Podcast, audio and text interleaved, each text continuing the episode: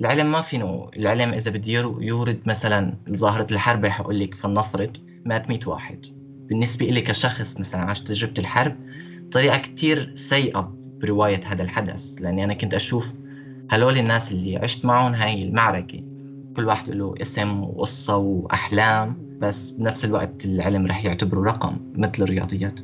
بينما بالأدب أنت قادرة تكتبي قصص هاي الأشخاص تخليهم بالكتب. قادرة توصلي مشاعرهم عن طريق الورق. وهذه جمالية الأدب اللي نحن أو معظم الناس للأسف تخفى إنه تعرف آه، قيمتها بمجتمعنا.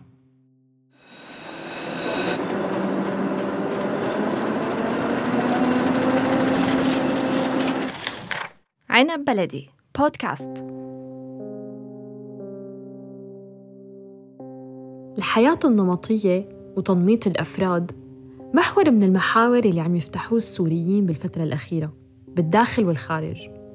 أغلب السوريين بيتفقوا إنه حياتنا كتير نمطية وفعلياً بشكل أو بآخر نحن عم نكرر حياة بعض حتى بالأحلام. إيه يمكن بعض التفاصيل الصغيرة بتختلف بس للحقيقة نحن نسخ عن بعض.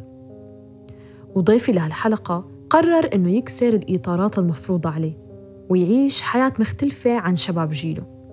عبد الرزاق عايش بهنغاريا. وكلياتنا بنعرف إنه هنغاريا مانا بلد مغري للحياة وخاصة للسوريين. ومع هيك قرر إنه يبلش حياته فيها يدرس وحتى إنه يبلش بتحقيق حلمه ويقتحم عالم غير مألوف يلي هو عالم الكتابة.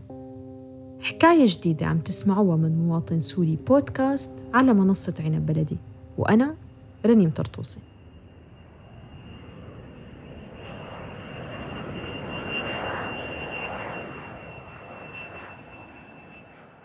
بالبداية أنا رحت هنغاريا عن طريق منحة دراسية وكان عمري وقتها بلشت بعمر 18 فانتقلت منحة المجلس الهنغاري وبلشت دراسة بمدينة بالريف أساسا وليس بالعاصمة. الدراسة حتى بأي بلد بأوروبي خاصة الدراسة بالريف رح تكون أصعب بكتير من الدراسة من المدينة بسبب إنه الريف الأوروبي طبيعته كتير مختلفة عن طبيعتنا العربية.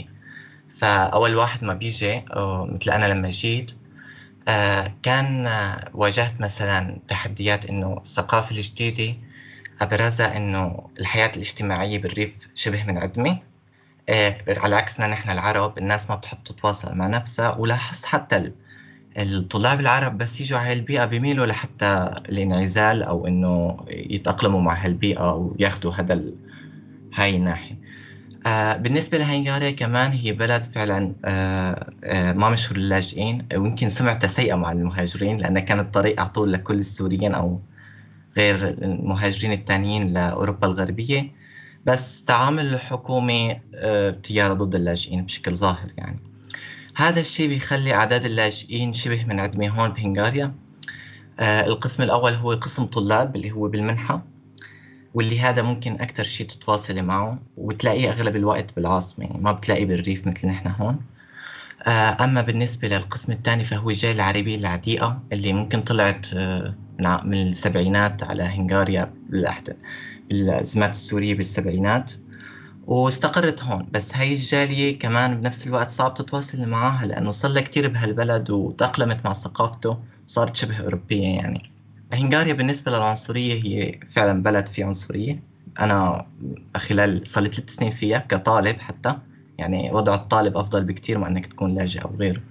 أه واجهت بعد بعد يعني العنصرية. أه خاصة إنه العرب بشكل عام ممكن يكونوا مشابهين للأتراك وهون الناس بيكرهوا الأتراك بشكل عام بسبب التاريخ. تجربة صعبة إنك ما تلاقي حدا بيحكي لغتك. نحن كمان عندنا مشكلة هون بهنغاريا خاصة الريف إنه ما مشكلتك إنك كمان مع العربي أو حدا ما بيحكي عربي. مشكلتك إنه ما حدا بيحكي إنجليزي كمان واللغة هون كتير صعبة لتتعلميها فنحن شبه غير قادرين نتواصل مع أي حدا. غير ممكن بعض الطلاب مع بعضهم وممكن كم شخص من إدارة الجامعة؟ غير هيك تواصلنا مع دوم. لذلك يمكن هاي كانت أصعب شيء آه، بتواجهه الواحد. وبالنسبة لي يمكن آه، أصعب شيء واجهته هو إنك تتأقلم كيف تعيش مع حد جديد آه، بيئة جديدة. هذا الشيء يمكن كان أصعب شيء واجهته.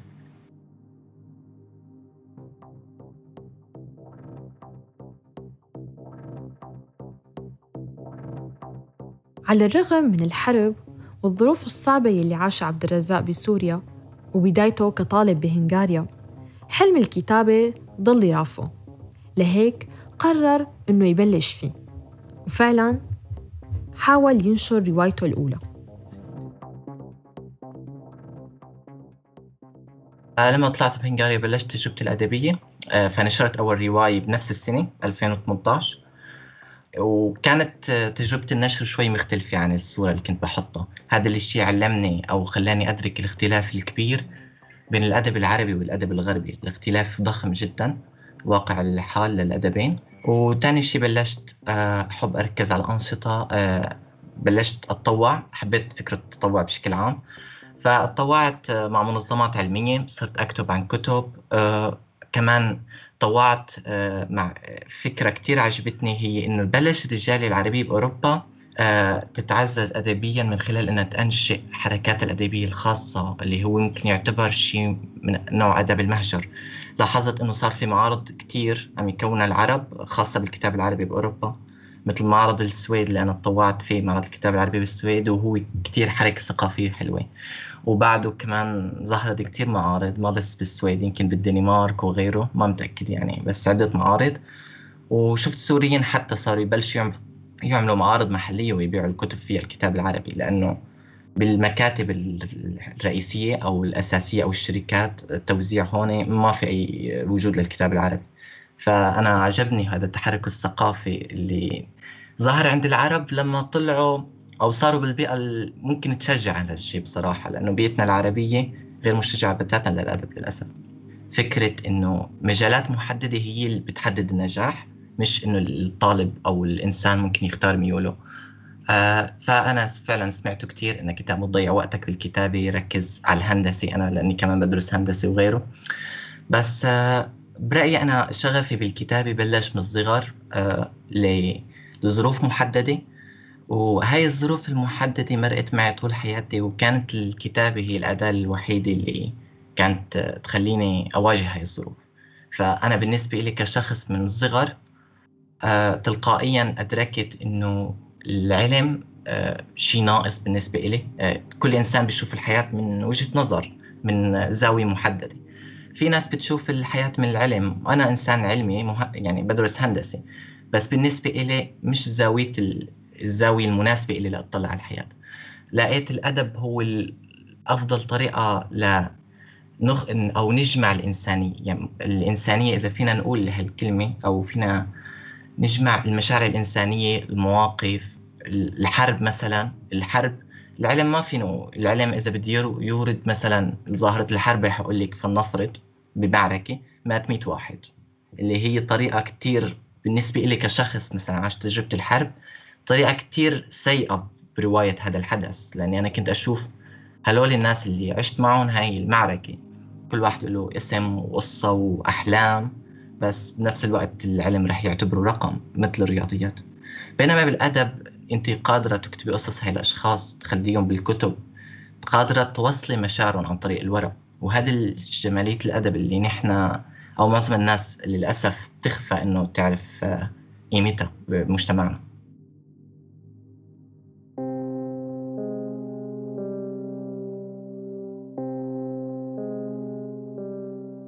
عبد الرزاق وصل لدرجة من الوعي والنضج إنه يقدر ينقد تجربته ويطلع منها السلبيات والإيجابيات. وكمان عرف إنه هو فايت على مجال مليان بالتحديات وحتى قدر يقارن بين تجربته كشخص سوري عربي وبين تجارب الشباب الأوروبيين يلي هن كمان مبتدئين بالكتابة.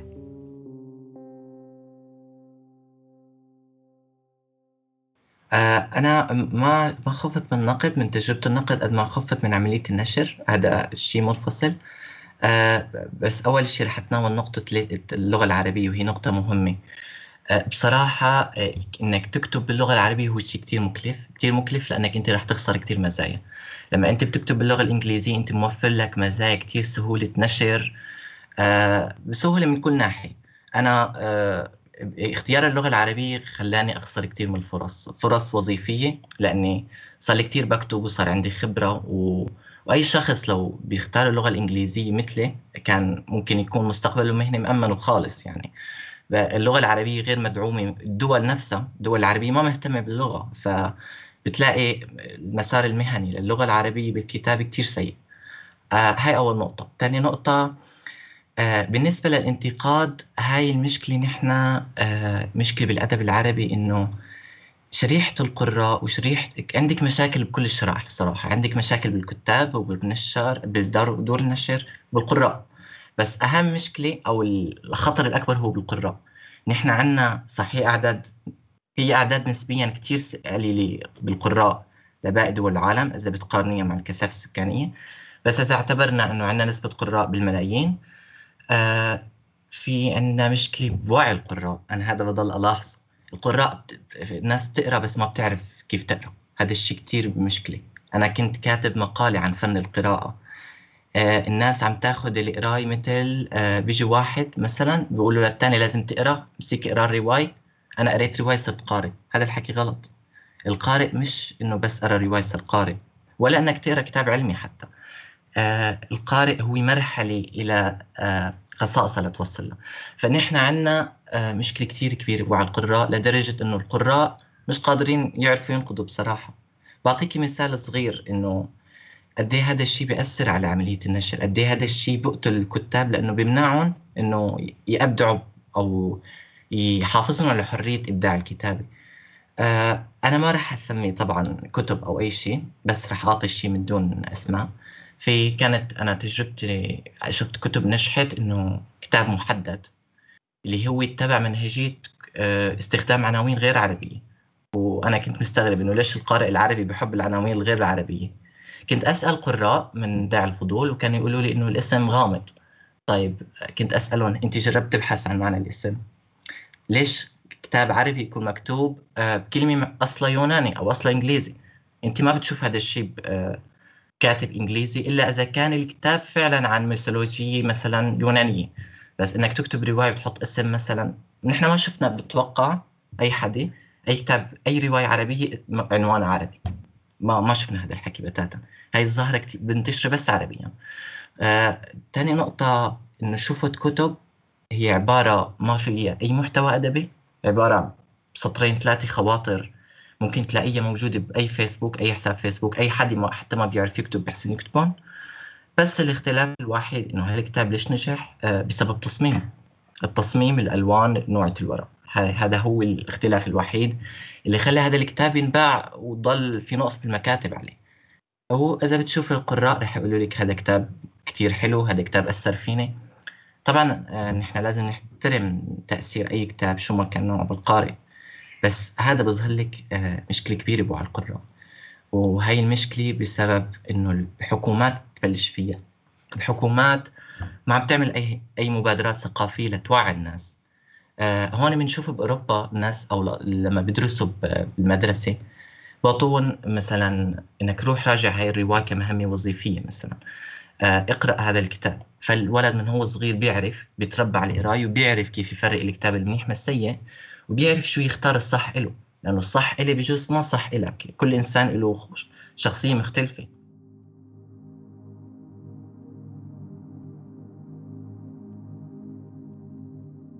آه يمكن الشيء الفارق الوحيد آه عني إني أنا بلشت القراية بسن صغيرة.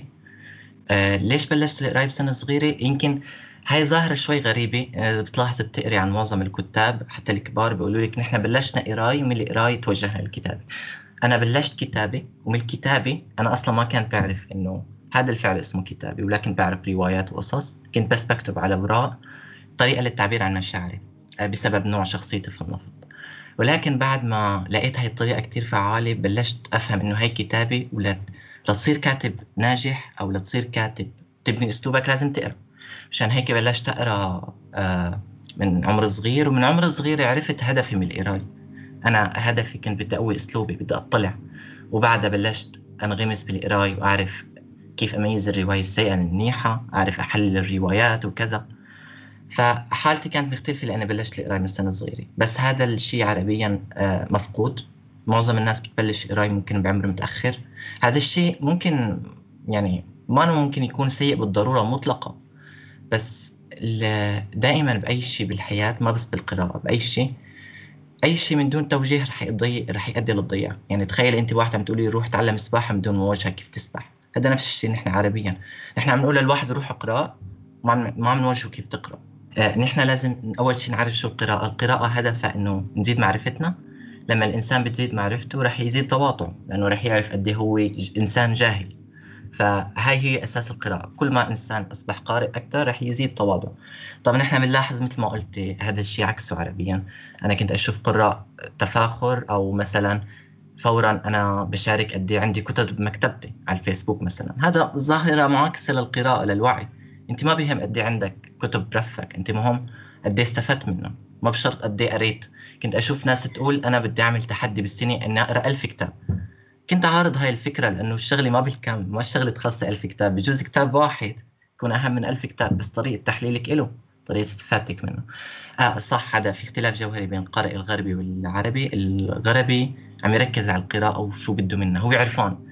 أنا كقارئ غربي غالبا عم تشوف القارئ الغربي هو عم يقرأ لهدف. هو عرفان هدفه من القرايه القارئ العربي لا. هو عم يقرأ بس ما عرفان ممكن شو ممكن القرايه تفيده بحياته. طب أنا قريت خلاص معناتها طالما قريت على القليل لازم آخذ منفعة فممكن أروح أتجه آه، ممكن نسميها البرجوازية. وهي على فكرة الفكرة فكرة الطبقية نحن عنا بالوعي ما بس بالقراءة بكل شيء بالعلم نحن عنا إياها.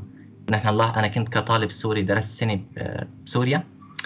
كنت ألاحظ دخلت هندسة كنت ألاحظ بين رفقاتي اللي عشت معهم بالمدرسة إنه بس يتحولوا لطب كانت تصير علاقتنا فيها فوقية إنه أنا طب وأنت مهندس. هاي الفكرة أو هاي الفوقيات ما بس بالعلم بالقراءة وبأي شيء.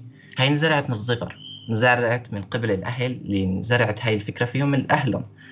إنه في نحن عايشين بطبقات وهذا الشيء غلط. العلم كل فروع لازم تكون متساوي والأدب لازم تكون كقارئ وما قارئ لازم أنت كقارئ تكون واعي لفكرة إنه الشخص الغير قارئ إنك تكون متواضع معه لحتى تساعده فلنفرض نفس الشيء بالكتابة وغيره. بس هذا الشيء مفقود بسبب فكرة الفوقيات بسبب ضعف وعي القارئ. يعني بمعنى آخر قراء عندنا آه بالوطن العربي معظمهم شكلي. هني ما قراء هني بس آه ناس دخلوا على المجال دخلوا وقالوا انه نحن قراء. طيب خلينا نرجع لتجربتك من خلال النشر. إنه كنت عم تحكي إنه في صعوبة بالنشر. كشاب بأول عمره ياخذ قرار يعني نحن بنشوف غالبا إنه اللي بيكتب روايات كتير بيتأخر أه، بعمر كبير و يعني وبيكون هيك مثل ما بيقولوا شوي متردد. كيف أخذت القرار وكيف بلشت تنشر؟ آه، أنا أخذت القرار لأني من لما صغر كنت آه، كنت ألاقي معارضة شاملة من المجتمع. ما ما يمكن ما شفت حد من الصغر أيدني بفكرة الكتابة. آه، أقصى شيء كنت تلاقي حد يأيدك بالحديث إنه إيه خليها كهواية إلك بس لازم تركز على شيء أهم. هذا أقصى شيء ممكن تاخديه إيجابي من من شخص كان عايش في مجتمعنا للأسف. أنا أساسا ممكن يكون الشيء شوي مضحك بس أنا لفترة كبيرة من كتابتي يمكن ضليت ل 12 سنة لأني بلشت تقريبا كتابي بسبع سنين هو عمر كتير صغير. آه كنت أفكر إنه الكتابه شيء سيء بسبب طريقة التعامل معه فكنت أخبي آه فكرة إني بكتب. فكنت هاي كانت كتير فكرة ظريفة أو انطباع كنت أخده. بس آه آه بالنسبة لتجربة النشر أنا كنت من الصغر آه كنت بدي مرحلة إني بدي أثبت حالي بدي أثبت إنه أنا مش غلطان هي الناس الغلطانة. أنا بدي أثبت إنه ما لأنه كل الناس عم تتبع مذهب فكري محدد معناتها هذا المذهب الفكري صح. وعلى فكرة هذا ما بس مثال على القراءة. في كتير أمثلة عربيا ناس عم تأخذ المذهب الفكري كعادات وتقاليد بس من دون ما تفكر فيه إذا صح ولا غلط. فكنت أنا بمرحلة إثبات وصلت لعمر 18 اللي كنت فيه. بسبب الحرب السورية وظروف أخرى كنت بحالي سيئة فقررت إنه أغير حياتي. قررت إني أطلع برات سوريا واللي هو عن طريق المنحة. قررت إني أغير واقع الأدبي وإني أنا حلمي أصير كاتب فلازم أبلش أشتغل فيه هلأ. بجوز أنا بكرة ما اعيش بكرة وهي هي الفكرة اللي أعطتني إياها الحرب. أنت عايش اليوم ما صرت تعيش بكرة.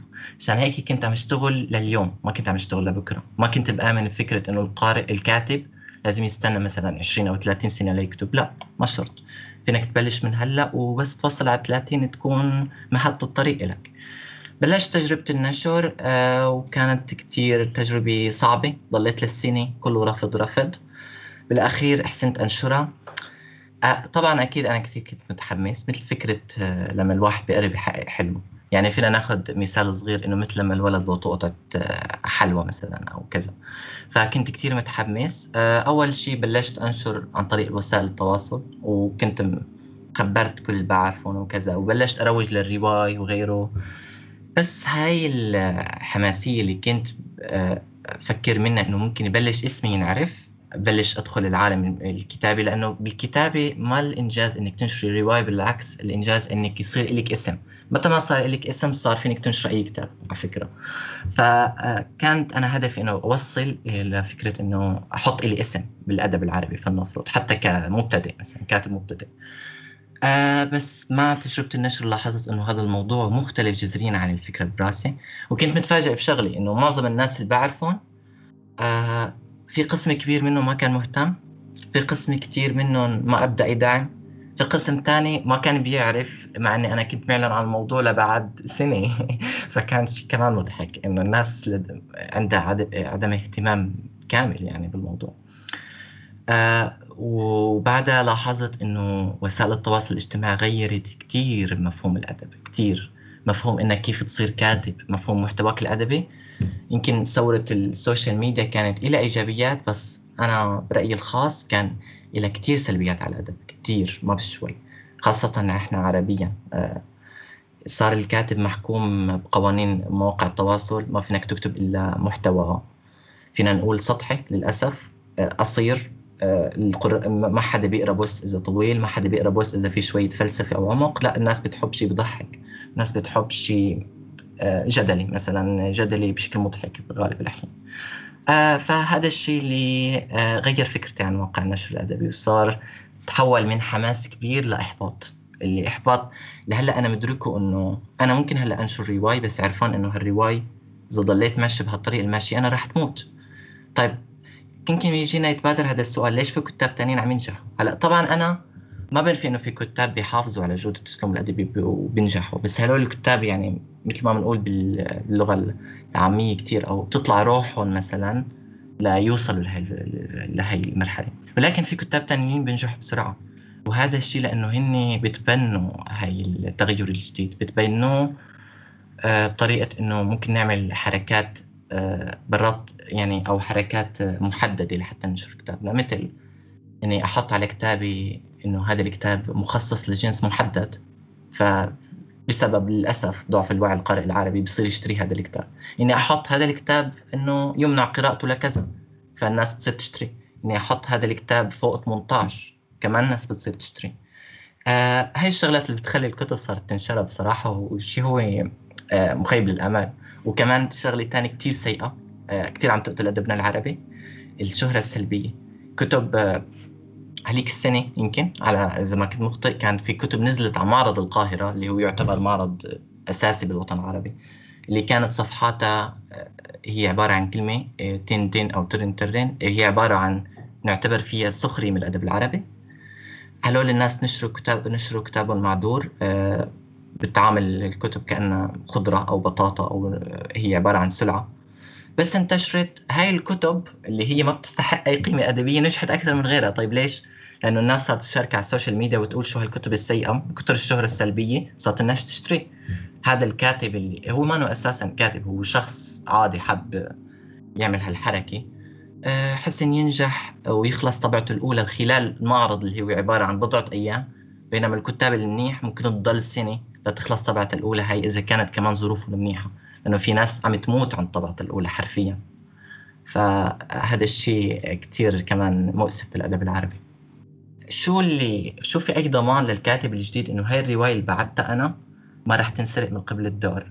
الدار ممكن يغير اسمها ويحطها باسم كاتب جديد ويغير شوية محتوى وأنت نفسك بجوز ما تعرف لأنه ممكن الدار يكون مثلا بتونس عم يطبعها وأنت. أنا مثلا بهنغاريا. الشيء كمان المحزن إنه دول ما بتشجع ابدا على حقوق الكاتب حقوق الطباعه أو حقوق الملكية الفكرية عفوا. إذا بدك تعمل حقوق ملكية فكرية بدك تروح على دائرة حكومي مصر. طيب بالنسبة لي أنا كسوري عايش بهنغاريا كيف بدي أعمل حقوق ملكية؟ ما فيني. آه بالنسبة لي تجربتي لا بقيمة تجربة سلبية للأسف. آه بالنسبة للدار كان دار محترم بصراحة هي ناحية إيجابية لقيتها ولكن آه السلبية لأني أنا كنت أخذ واقع الأدب مثل واقع الأدب العربي الغربي عفوا. الكاتب غربيا مثلا إذا نشر الكتاب ما مهمته إنه يقعد يضل ليل نهار قاعد عم يسوق الكتاب على ال social media ولا مهمته يربي مثلا أو يزيد متابعينه على الفيسبوك. إيه الكاتب الغربي بيعمل شوي دعاية لنفسه بس ما مهمته يصير مسوق ويصير مدقق لغوي ويصير مصمم أغلفة أحيانا ويصير كل هاي المهن بنفس الوقت هو لحاله والدار بس عم تطبع لك الكتاب لا. هاي ما مهمته بالكتاب الغربي. الكتاب بالغرب أنت بس اهتم بالكتاب ونحن الباقي نحن بنشر لك كتابك نحن بنأمن لك فئة القراء تبعيتك. لا عربيا أنت بتنشر الكتاب والباقي كله عليك. آه، كيف بدك تجيب القارئ كيف بدك تربي متابعين على ال social media. وإذا أنت ما كنت تعرف تسوق كتابك أنت خسرتي هذا. يعني هلأ نحن واقع الأدب العربي إنك تكوني مسوقة أهم إنك تكوني كاتبة بصراحة.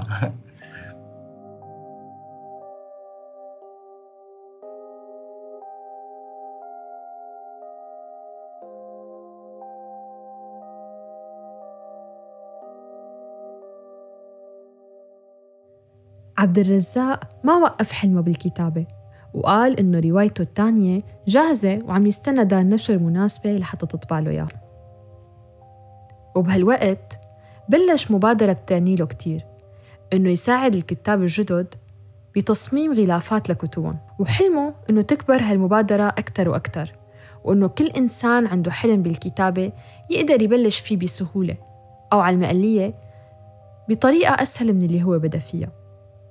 اليوم وخاصة بال social media كلياتنا قادرين إنه نبلش أو نساعد أو حتى نحسن بأي مجال نحن بنفهم فيه. كنت معكم رنيم طرطوسي بمواطن سوري بودكاست.